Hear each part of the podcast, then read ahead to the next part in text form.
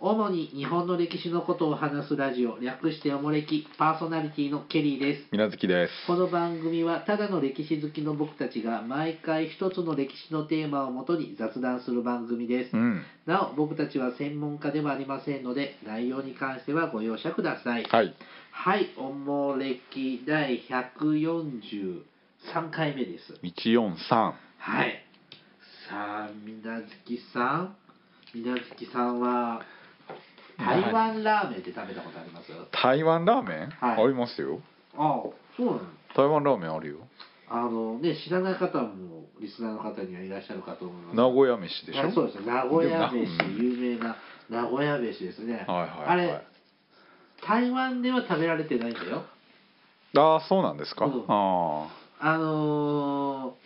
ー名古屋のラーメン屋さんがあ。ほう。台湾ではこんな感じのラーメンをあ食ーべてるんだイメージろなうんとだみたいな感じだったと思いますよ。はあはあはあはあ。でその台湾ラーメンはあのちょっと辛いそうですひきね。肉うんが乗っかってるのが、あの第一イメージなんですがあれ今進化しててねほう。あの今台湾までそばっていうのがあああれはまたちょっとね違うもんだと思まうあ、けど。混ぜそばの台湾ラーメン味ですね。うんで、台湾ラーメン味。さらに ね、はあね今ね、台湾カレーっていうのがあるんですよ。台湾カレー。うん、インドじゃなくて。台湾カレ ー。で、その台湾ラーメンの具、うんまあ、要は辛いひき肉ミンが、チね。うん。か普通のカレーライスにはい辛いミンチが乗っかってるカレー。それに生卵をかけて混ぜて食べるの。うーんあ台湾あえ麺のご飯版ってことそうそうそうそう、カレーライスは。あでもカレーのあれはかかってんだ普通のカレーがかかってるルーあ普通の普通のカレーですよあのお丼みたいにあのなんていうの片栗粉じゃなくてあ違う違うとろみじゃなくて普通のカレーライスあのカレルルーっていう感じなの、うんあそうなんや、うんそれにそのカレーライスの上に要するにあの甘辛いミンチが乗ってるあーもっうて辛いうんのと生卵かかってるのが基本えでま前そのお店の前通った時は行列ができてたんですけどー、ほこの間行ってきたんですようほ食べてみたんですうほ美味しかったですよ、う美味しいよねうんでも要はひき肉のカレーですよ、うーんなんかキーマカレーみたいな、うんまあなんとなく味は想像できるね、うんなんか お家で作れそうよ帰ってきちゃいましたねどこまでブームになるのか知らないですけどねもうだってそれは結構ポピュラーなのえ僕全然知らないけどいやまだ市民名古屋飯でまだもう台湾カレーは聞いたことないなあそこまではまだ行ってないと思いまあでしょうね、すうんまだこれからのし上がってブームが混ぜ麺はまあなんかねある程度認知されたかなって気もするけどいやカレーは知らないな、まだまだ最近ですよ多分あの東海地方の方はこれ聞いてらっしゃったらああナウイぜってあー本当になん思ってらっしゃいまかすあなたの家の近所に一軒しかないなんかいやまあ、うん、あえでもねなでもね、でもね、なんか、ココイチでも、おうちのこのお店限定みたいなので、なんかあったような気がした。あそううんあそうなんだじゃあマジなんだだんだん来ますよ。うん来年あたり。まあしかし名古屋って感じだ ねカレーとか味噌とかをなんか はいですね。はい。さあ、えっ、と、今日はですね、えっ、と、星の和名ということで、あ前回に、はい、前回ちょっとワックス太陽系の話と、十二星座の話をしたんですが、ああそうか今日はちょっと他の構成ですね、星座のほうほうほう星々をちょっと紹介してみたいと思います。うんで、えー、とちょっとたくさんあるんでちょっとトントンといきますねほうであの僕たちそんな理科が得意じゃない人でも分かるような星しかあげません、そうねあんな星こんな星って言ってもちょっとしんどいのでついていけないのではいあの超いちょっとさすがにこれぐらい知ってる人とうんりあの中学の理科ぐらいでも習ったでしょっていうような星をちょっとピックアップしました。ほうでまず最初はオリオン座ああオリオン座はまわあかり知っまてするねはいこんなやつですよねこんなってラジオに書かないですけど ねあのこういうああのあのの鼓型のそうですなんね、しうょん、でこれオリオン座全体的には日本で、まあ、地域によってね呼び方いろいろあるんですが、 うんえー、と鼓餅ああまさにねそうですねああのの鼓のね楽器の鼓ですねこういうくびれたねはい、でくびれああくびれ星星はそうそう本当にであの真ん中がくびれてるからね そうそう袖星ほうほ袖ってあの洋服の袖です服の袖ですうほううよね、んというような呼び方があります、うんでちなみにこのオリオン座って3つ星が並んでる真ん中にこねのベルトのとこね、はいはいはいあそこからあれでしょ毛利家の三つ星が来たんだよねあそうなの三つに一文字そうそうそうあそう森家の家紋ってそうなんですか、うん大河ドラマで言ってたよへえでえっ、とこのオリオン座の中の星に、えー、とペテルベテルギウスはあとリゲルほうリゲ星があれあるんですが、うんえっ、とこれを平家星と源氏星とああ言い合ったりするそうですね日本ではねうんでちなみにこのベテルギウスっていうのはもうすぐ爆発しちゃうみたいよ、本当にうん、いい加減なこと言わないでくださいでこのベテルギウスって地球から600光年ぐらい離れてるんだってほうだから今見てるもうちょっと季節的に見づらくなってきまほてるうけど今見えてるベテルギウスのあの光は600年前に600年前の光ったね光でしょ、うんもうもしかしたらすでに爆発してるかもしれないのはでそれがもうすでに爆発してて爆発した光がそろそろ地球にああ届くんじゃないって言われてるんですよ。 600年前に爆発してるかもしれないとそうそうほそのバーンって爆発したその光が地球に届くとほう満月がもう一個増えるぐらいの明るさあにそんなになるんじゃないかって言われてます。へえ別になんか影響はないんですかえー、っとねもしかしたら爆発した時にそのいわゆる放射線みたいな人類滅亡はありえるかもっていうのもあるけどちょっとね向き的に大丈夫みたいだよあ本当に、うんええよかったよかったはいではいオリオン座ですさあ続いて北斗七星うんこれも有名ですね被釈のね、はいうんえー、っとこの北斗七星はねあのまあ中国的な方の呼び方ですね北斗っていうのはねうんで、えー、っと日本では七つ星うん七夜星うん七夜の星ほう七寄せ星ほ七マス星七条様七つのお星様って書いてあるうんだからまあいわゆる七つ星ですねうほこれなんか電車の名前でありましたねう七つ星九州ですね九州か、うん高級電車ねそうそうそうはいでえー、っとあとこの北斗七星を中えー、っと仏教のあの救養教からですねほうほうで七曜の星七つの曜日のう星、んというのも、えっとあります。で、えっとこの北斗七星なんですが他にあの飛釈星作法星鬼星などなどまああ飛釈の星って有名ですよね。あいろんな呼び方がね、うんでこの北斗七星の柄の部分ねうんこの飛釈被の釈のね柄の部分を剣の先と見立ててほうこれこの北斗七星をね戦星ってうんいう呼び方もありますほで北斗七星が、えーとまあ、ずっと北極北側の星だからううん一年中見えますよねそうやねで、えー、とこの矛先剣の剣先が12の方向を指しているのでうんこの方向で戦の勝ち負けを占い使ったとああはいうのもあったそうですいはいはいでこの北斗七星なんだけれどえっ、とほなんちゅうの何まずこの飛釈の希こ、釈ののコップの方うん、すくう部分ねすくう部分のね方を上にするとほうまず一番左上がドゥーベって星なんだって希釈の一番その先端部やね、うんはいでその右隣がメラクって星なんだってそこの部分ねうん、でうんもう一個の底が、江の川の、はいそうですねそこがフェグラほうでその左隣江の先端部、はい先端ひっついてる部分ねこれがメグレスほうで柄の部分が上から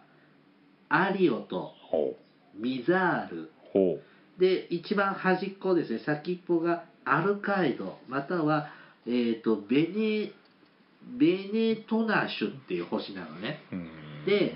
この今言ったミミザールほの星はですねこの星の横にもう一個ね小さな星が見えるんですうほうこれをアルコルっていうのねほ西洋名ではううんこのアルコルは寿命星って言われますほでえーっとこの寿命寿命星はですね、えっと、正月にこの星が見えないものは、ううんその年のうちに死ぬと言われてます、ほで、えー、と古代アラビアでは視力検査に用いられたこれは水無月さん視聴性ですよう逆じゃんでもで視聴性はこの星が見えるとほう1年以内に死ぬだったよね死ぬんでしょこれは見えないと死ぬんでしょそう なのともともかく日差しじゃないじゃんあれでさレイとさ間宮があこう視聴性ねこう見えてて、あうんほんで、あバミヤも死んでしまうんだみたいなので、なんか、ドキドキしてたのよ。うんで、レイは実際死んじゃって、そうですねバミヤは、う一時期見えてたんだけど、見えなくなっちゃうんだよね、視聴性。うんで、死なずにだと物語ラストまで生きるんだけどね。うんこの視聴性は昔から存在が知られてたんだなって、あれ、北斗の拳の中の空想っていうの作り話だと思ってたんですけど、まあ星でねこういう寿命云々ってね三国志なんかでもあるけどあよくある話ですよねうんでも僕金眼だから寿命星見えない死にますよああそう か北斗の拳の説を取ると見えてある生自き分だるからけどこのなんだアラビアではアラビア日本の昔の信仰ではあなたは死にます死ぬんだうんえ見たことある寿命星いやーわかるそんな意識して見たことないしでもその横にあるなんていうのはあんまり気にしたことえも見なないかったあ本当にの頃えそれ入れて7つなのこれ8つ目あですよねうんだからミザールとくっついてるのでああいや知らないでも僕初めて知りまし周期ほら惑星もえじゃあ恒星もちょっとずつ動いてるから、たうんやっぱくっついたり、うんちょっと離れたりってのはがあるみたいよへえみんな皆さんはアルコール寿命星うんちょっと空を見上げてみましょちょっと、えー北斗の拳を知ってうる人怖いはな視聴性見えても死ぬし見えなくても死ぬんじゃ んどうせ死ぬんだへうん見てたよこれでああ見えないとか、えうん、ね怖い北ね斗の拳の視聴性もその星を言ってんのこの星だよねあそうなの、えちそれ違う星ではないのその星なのほなんで北斗の拳で違う星座出てきたらわけわかんなくなっちゃうあそうか北斗か北斗なるほどそうだねねなるほどじゃあまあブックオフ行ってもう一回勉強していきまし ょうさあ続いてサソリ座サソリ座わ、はい今見えてますねサソリ座ね夜ねかんないどれかしらああそうか水無月さんは町の子だからあーまあまあそれもありますすねうんケリーさんど田舎出身だからあ星があありすぎて全然わかんないそこは見えるでしょうね、ありすぎて何かわかんないですけどもあーサソリ座はですねえー、とまずこれ全部同じサソリ座のね構成する星々を指してるとはちょっと言い難いんですけどもこれから紹介するのもねでえー、とサソリ座はね魚釣り星ほ鯛釣り星う、うん、漁星うん漁ってあの、漁業のあのお魚をねうんあと釣り星うん、うんいわゆるあの釣り針ですねああこうをい見う立てていくるるってうんねっうんていうことですねあと柳星って呼んでいたとこもあるみたいでえっ、とサソリ座のをあの枝の垂れた柳に叩いてたみたいああまあ要するにこういう U の字ですサソリの尻尾をこうはいはねどう見るかっていうことですはいね。さあこのサソリ座の中にあるアンタレスアンタレス赤い星です、ね、赤い大きな星ですね。これはあうんのーセイントセイヤでねあったですまた言葉覚えたんですよ、うんはで、えー、とアンタレスはね日本ではね赤星何ですかこれはあこれは5時ですね。 5時ですか 収録時間がバレてしまいますあこれってさこのさ5時になったら帰りま夕方になったら帰りましょうってさあ、うんうちの田舎も5時だったのようん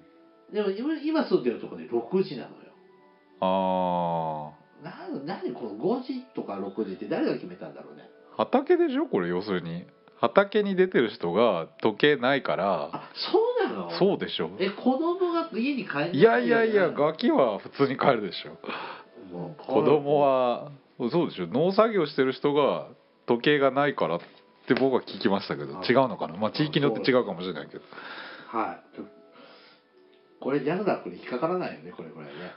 あああはいえーどこまで言ったっけえっ、とアンタレスの和名ですが赤赤い星で赤赤星星うん南の赤星あ豊年星うん豊かな年、うんえっ、とアンタレスを収穫の神として収穫物が重くなるあ秋ですねうん収穫の時あに赤くなるとこう見た考え方ですでアンタレスが赤く見えると法年豊作豊作うんなんだってうん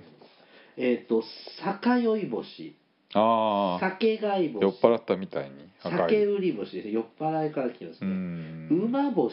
ほう馬はあの「ねえ牛とらうたつみ」の馬ですね五ですねはいうん北極星が、えー、と北の星ですよねうんなのでこれを「ねの星」ほ「ねえ牛とらのね」うあ北のはいねうんと呼ぶのに対してアンタレスを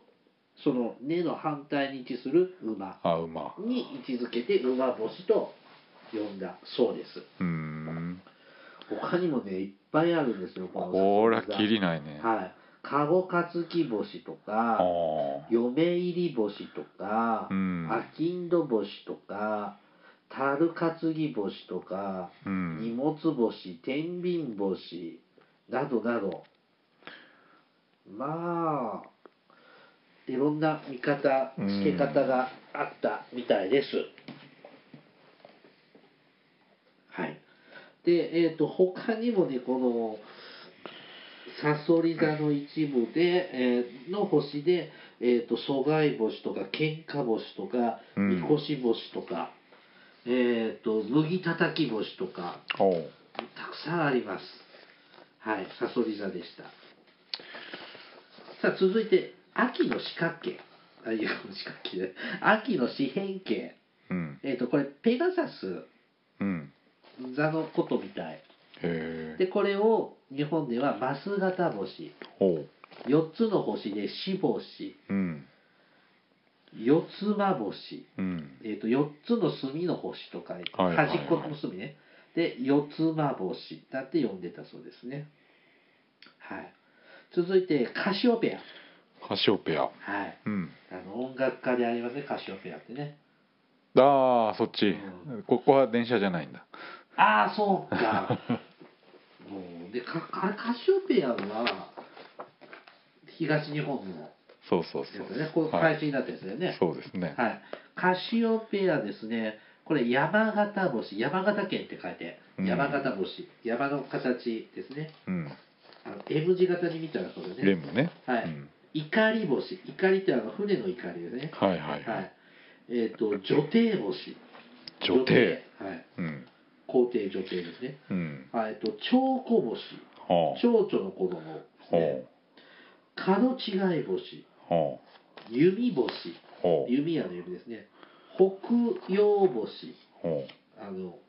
北の曜日の星ですね。ううん M 字星。うん M 字星ってこんなの昔から呼んうでたの、ん結構なんか雑ですね、すいません。地方名というかあれなんでしょうねいろんな地域によって、あるんですねう。んで、えっ、と、この怒り星っていうのはやっぱよくやっぱり全国的に有名なのかな、あえっと漁業を営む人々の間で知られた名前であおう広島香川岐阜福井宮城など各地で見つかっ使われていたようですって、うーん漁業を営むのに岐阜に漁業をやる人そんなにいないと思うんだけど岐阜はまあ川ですかねうかいぐらいだねはいで山形星は愛媛や丹波地方でお おで、えー、ですね。で、女帝星は専門家の間で使われてたそうですよ。うんなんでかってちょっとわかんないんだけども、えっ、と、角近い星は、えっ、と、大分中津、うん弓星は兵庫の姫路のあたりで、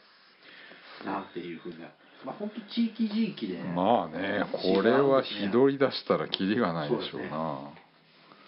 さあ、じゃあ次、資料4ページですね。大牛座、はアルデバラあはいンですね。これはですね、えっと後星、うん後ろの星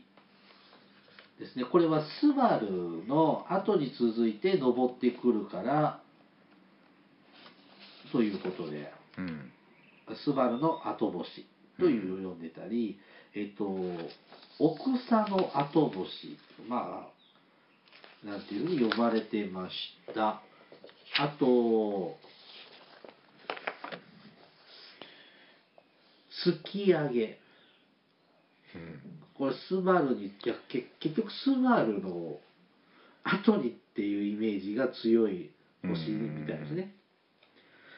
じゃあ続いて、大犬座のシリウス。ああシリウスこれはナウシカにも出てくる。ああありますねシリウスに向かって撃てえーと、これは青星。飛べじゃなかったかなあ、シリウスで飛べか。うん撃ては違いますうね。んはいえーと、シリウス、青星。はいではい青白く輝くところから。うん風星海上でえこの星が海上で風が吹く頃に現れるところから、ほうえー、とイカ漁とかイカ釣り船関係で使われてたみたいですう。えー、とで、えー、とイカ引き星、まあ、イカ釣り漁業で、えー、とスバル、ね、さっきスバルが出てきたら、えー、と漁が開始うんでシリウスが出てくると量が終わるというそういうへ印みたいなんですねだからイカをえイカリョとをゆかりが引き上げるという意味ですよねうーん続いて後星また後星ですようんまあさっき出たアルデバランに使うことが多いんですがえっ、とオリオン座の後にシリウスが出てくるんでうんそういう意味でこれオリオン座の後星というので使うこともあります。あと大星大きな星とかうん絵の具星絵の具ですねの星キラキラ星南の色白うん雪星なんかがあります。この雪星は、まあ、地域にもよるんでしょうけど雪が近くなるよといううんこの星が出てくるよというとっていうことみたいです。えー、っと僕はこれを何であげたんだろう小犬座のプロキシオンうんえー、っとは、えー、っと二つ星とか色白とか小さい大星どっちやねん小さくて 白星なんかが呼ばれてますこれはねあのシリウスに対比した呼び方がう多いんそうです。はい、続いて、双子座。カストルとボルボックという、まあ、双子座を代表するうん大きな星なんですが、えーっと、これは二つ星、うん大きい二星、うえーん大きい二星か、うん雑煮星。雑煮ってあの食べる雑煮。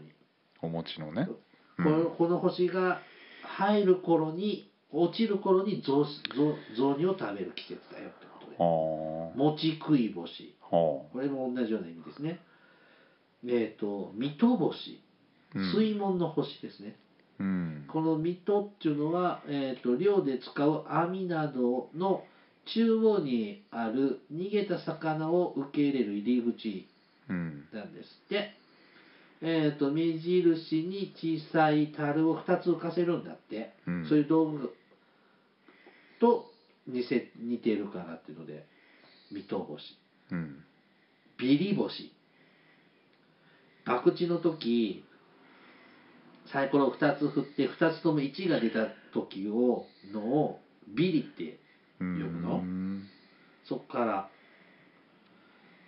ガニの目うんカニの目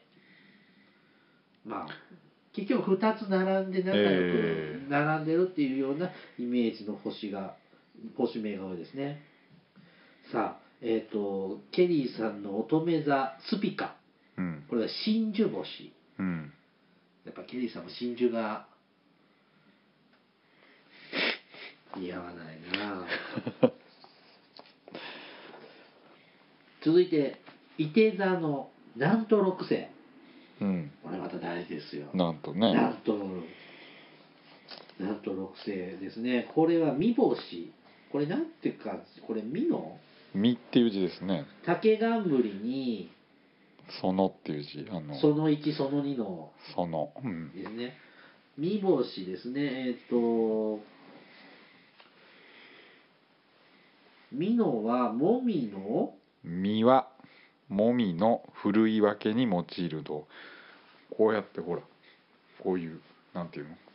カゴみたいなのあるじゃんああれ「み」っていうでしょあれ見っていうのあの、うんカゴの半口が開いてそるうってそいううそのうそなうんかそあのうそうそうそうあの百姓の家にいやアクションねありますね、 あうのん、うんうんあれでこうやってあれ見いうんだ振るわけじゃんはいはいはいお米とあのもみをああその道具なのねでうん誕生日祝いや、えー、とお産のまじないにも使われたんだねその道具がうんで、えー、となんと六星をなんかその形に見立ててうんなんかん見星って言ってたそうですで、うんなんとの方ですねなんと六星ですねうんこれは北東七星に対する呼び名で、えー、と昔は南種とか南樹って発音されたようですで、えー、と農民農業や漁業の方では煮干しの方がよく知られてたようですうんはいさあ今度夏の星ですねこと座のベガうんえー、とベガは、えー、と七うん夕織姫うんえっ、と織小星はいはいはいで七夕自体は中国の民話そうですでねすね。で、えーっと、で日本で織姫星、織姫だよね。うんで、えーっと、中国ではこの織姫さんのことを職女、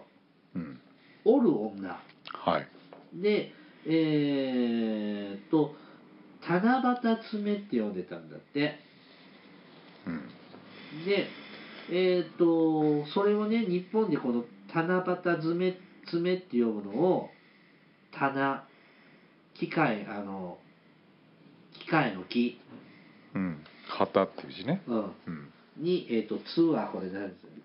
大津の津大津のつに女って漢字が当たら当てられて、うんで、これがですね、もともと日本神話に出てくる、えー、と旗を織りながら神を待つ聖なる乙女がいたんだって日本神話に、うんそういうキャラが、うんそれとなんか混同しちゃってミックスされてあの織姫になっちゃううみたいなね、ん去年はなんか七夕さんにお願い事しましたいやー笹なんか飾りますかしないでもジャスコとか行くとあーお店にねありますよどこそこの幼稚園札のをとかでねであれ見たらさはなんとかのおもちゃが欲しいとかあああいいじゃいやそれサンタさんのお願いじゃないん いやいやいやいそやれ別に七夕のお願いって背が大きくなりますようにとか勉強ができますようにっていう願い事をするで物欲頼んでいいそうなのいや知らないそんな住み分けがあんのよし俺なんかそういうふうに思ってたんだけど違うへえなんだって七夕に頼んだって何もしてもらったことないじゃない、サンタさんはちゃんと来てくれるじゃないああそうねだからちょっと織姫も彦星さんも困っちゃう困っちゃうだろうね はいえっ、とどどれが違ったはいえっ、と今度はベガとアルタイルアルタイル和紙座ですけどこれでねふ2つ1組で「夫婦星」「女と夫うん」とか「二つ星」なんて、えーと呼ばれてました続いて今度鷲田だけのアルタイルだけですねうんアルタイルだけだと「彦星」「剣牛」ですああねさっきのね、ああとの「犬飼い星」うん「牛飼い星」うん「親担ぎ」おうなんて言ってこれちょっとその鷲田の他の星と組み合わせて見立てて読んでたようですうんで続いて白鳥座のデネブですねえー、とまず白鳥座全体として表すのが十文字ざまうんざまはあのケリー様とか水無月様の様ですねようっていう字ねうんあとお十字さん、うん十字架って十字架さんさんそっうて、だねケリーさんとか水無月さんのさんですね。で、えっ、と、デネブに対しては、フル七夕うんとか、七夕系の名前とか、あと、天の川星なんて呼ばれてました。で、最後です。アンドロメダ。うんこれは大事ですよ。あそうなのだって、機械の体をタダでくれるんだよ、アンドロメダ行くと。ああ39ねはい。うんあでも、機械の体タダでくれるって言ってさ、ほうネジにされるんだよね。あそうなの、うんそういうオチなんですかうんあれメーテルは、うんあれああれメーテルはアンドロメダ出身でしょ、そうやねほんであの機械だらけの星になっちゃったからうんその機その星を状星の状態を保つためにほネジが必要なのようほうだからそのメーテルは若者を連れてきてほ星の一部星を保つ道具にさせるためにああやって拉致してうああ連れてくる仕事をやって悪るいんだよやつじゃん多分それはあれをだから何億回も繰り返してんだろ人間がネジになんのうねあそうなんだ、うん、へうん、原作ではね、えうん、で嫌だって言ってでメーテルも哲郎の言うとる言うことがごもっともだってので、うんうん、あのお母様を裏切っちゃうのよ、うん、でアンドロメダは滅びるんだよねうんあの哲郎ってさすごい不細工だけど大人になるといい男になるよねあそうなんですか、うんなんかあれ見てないなんか映画版の哲郎とかすごい美少年になっちゃああそうなの、うんへえ見て松る本零士はねそうやねうん女性も急女性はみんにな一緒だよね綺麗になるし、うん男子もそうですね大体同じ顔ですね一緒だよねうんえっ、と詳しい方はあの詳しく見たい方はあそこ行ってもらうと敦賀に行ってもらうとああスリーナイトヤマトのパンそれ全部見たらしストーリーになってんのあれなあってるよそうなんやうんそうだよあそそううちょっと僕ね宇宙戦艦やめたら詳しくないもんでうんあだからあれ39はちゃんと地球飛び立っこうやってて見ていったらうん、最後順番通りあの駅から順番に商店街歩いてって最後はメーテルと鉄郎のお別れになるんだよネジにならないのへ明治にはそこはなんあなんないうん えさあこのアンドロメダですかこれ今アンドロメダ星雲って昔言ってたけどうん今言わないよねどうなんだアンドロメダ銀河でしょ、あそうなのうん、あでこのアンドロメダですけどもトカキ星うんなん等角北斗の都に一角の角ですねうんとかマスカキ星マスカキうんあとかって呼んでたそうですね、はいさあなんかこうやっぱ今こう80西洋のあの88星座をベースにうん考えちゃってこう昔ながらのちょっとやっぱ北斗七星ぐらいかなどういうことなんかこう日本っぽいつ言葉でああこう星の名前でって言ってううんんまあそうねまあかなりねいろんな地域とかその職業によって見立てが違う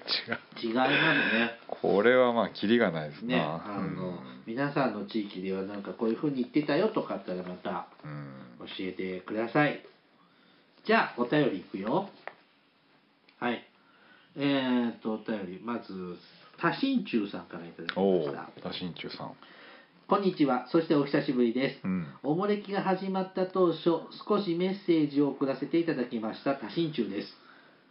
忙しい時期が続いていて、なかなかメッセージを送ることができませんでしたが、ちゃんと、えー全部の回を拝聴しております。妄想大河やシベリア鉄道、えー毎年恒例となった感のあるセンター入試の回などは楽しく聞かせていただきました。えーごぼうの啓示の回では当分の間の下りでふと思い出したことがあったのでメージメッセージをさせていただきましたうんうん十年前に授業で習った時、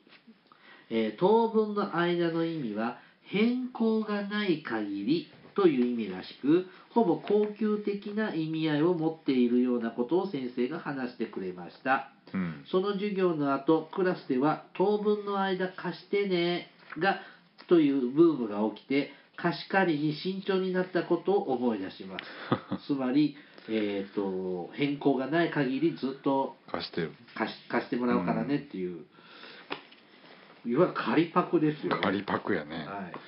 さあ、えっと法律や調書などに詳しくないので本当かどうか分かりませんが五坊の啓示の頃にも同じようなニュアンスであアナウンスされていたとしたらとりあえずずっとという感じだったのかもしれませんね。ということです。うんちなみに僕たちね多心中多 言えて多心中多さん心ね中さんあの女性じゃないかって推測していたんですが男ですと。おとおいうふうにいただいております。ごぼうの刑事、ね、えっ、と、やりましたが、センターの後ですねはい。うんえっ、と、確かに当面の間みたいな話してましたけど、後半参加条はみたいな話でしたね、うんこれ、とりあえずずっとと取れる。うんなるほどね まあ、でも、あれって、政府が変わっても、ちゃんと守んなきゃいけない、こう、道徳的なもんじゃなかったですかいや後半はだって違ったじあ、違う。あ、キリスト教キリストが書いてあるやつゃん、か、うん、でも結局変わっちゃったんだっけそうそうそうまあ、そういう、どうなん今どうやって教えてんのとどうだろうねそうそうはい、まあ、歌人中さんはこういうふうに習ったよってことですね。はい。うん、はい、すみません。盛り上げられず。はい、続いて。七春さんからいただきました。 うんお便り特集で読んでいただきありがとうございました。えっ、と、七春さんのね、あのーと同じ名名字の関連でお便りいただいて、あの自分の名字は俳優とさはいや、あーおっしゃってましたねよっていうので誰だという話なんですが、なるほどなるほど、はい、えー、というので、えー、と珍しいとはちょっと言い過ぎかだったかもしれませんが珍しいというか他の地域ではあまり聞かないかなといった方が良かったかもですということですね、うんでちなみにちょっとどなたかどどの俳優かって聞いたらあ教えていただいてるんですが、うんえー、とあこの人ね男前の俳優さんですよねちょっとあのあれですねバタ臭い顔の人あですーね、うんうんねあの確かに珍しいとは珍しいんですよねうんまあまああんまりまあないかもしれないね、うんまあでも田んぼに住んでたって感じの人なんだろうねそうかな前上の方かもしれないけああ、ね、すいません私たちが分からないですよねあダラバルさんもありがとうございました続いて今和の清清五郎どさん清五郎ですねはい、うんえーっと浮き岡山の浮田さんの話、えーっとこれ名字の会ですねうんえー、とお岡山の浮田さんの話がありましたが今浮田さんは、えー、めったにいませんが浮田一族が池田氏や徳川氏に遠慮して名乗った浮田うんこれはこ今言ったのはあの浮き沈みの浮きに田んぼの田うんはそのタイプの浮田さんはたくさんいます地名もありますえっ、と清五郎さんの娘は浮田小学校に通っていますうん確かにこの浮田秀家とかのこの浮田はあんまり聞かないねなんで池田や徳川に遠慮するのそら岡山の旧藩しまあ旧領主だし一応まあね関ヶ原では徳川家康に立てついたんだからああそういう意味でそうでしょああんまり目がつかないようにってういんうことですまか、あ遠慮してってことでしょ、うんなるほどわかりましたえー、っとじゃあね今日はここまでにしますおもれきではリスナーの皆様からのお便りを募集していますお便りテーマ戦争の体験談国語で習ったえー、っと国語の授業で習った戦争物語や歴史が歌詞になっている効果など他にもいろいろお便りテーマがあります詳細はおもれきのブログをご覧くださいうんお便りは E メールまたは Twitter のダイレクトメールでお送りください。メールアドレスはおもれき2013アットマーク Gmail.com、えーつえーと Twitter のユーザー ID はおもれき2013です。さらに、えーおもれきは YouTube でも過去の回を配信しています。ユーザー登録されている方はおもれきのチャンネルチャンネル登録をお願いします。はいはい、ではまた、ポッドキャストでお会いしましょう。さようなら。さよなら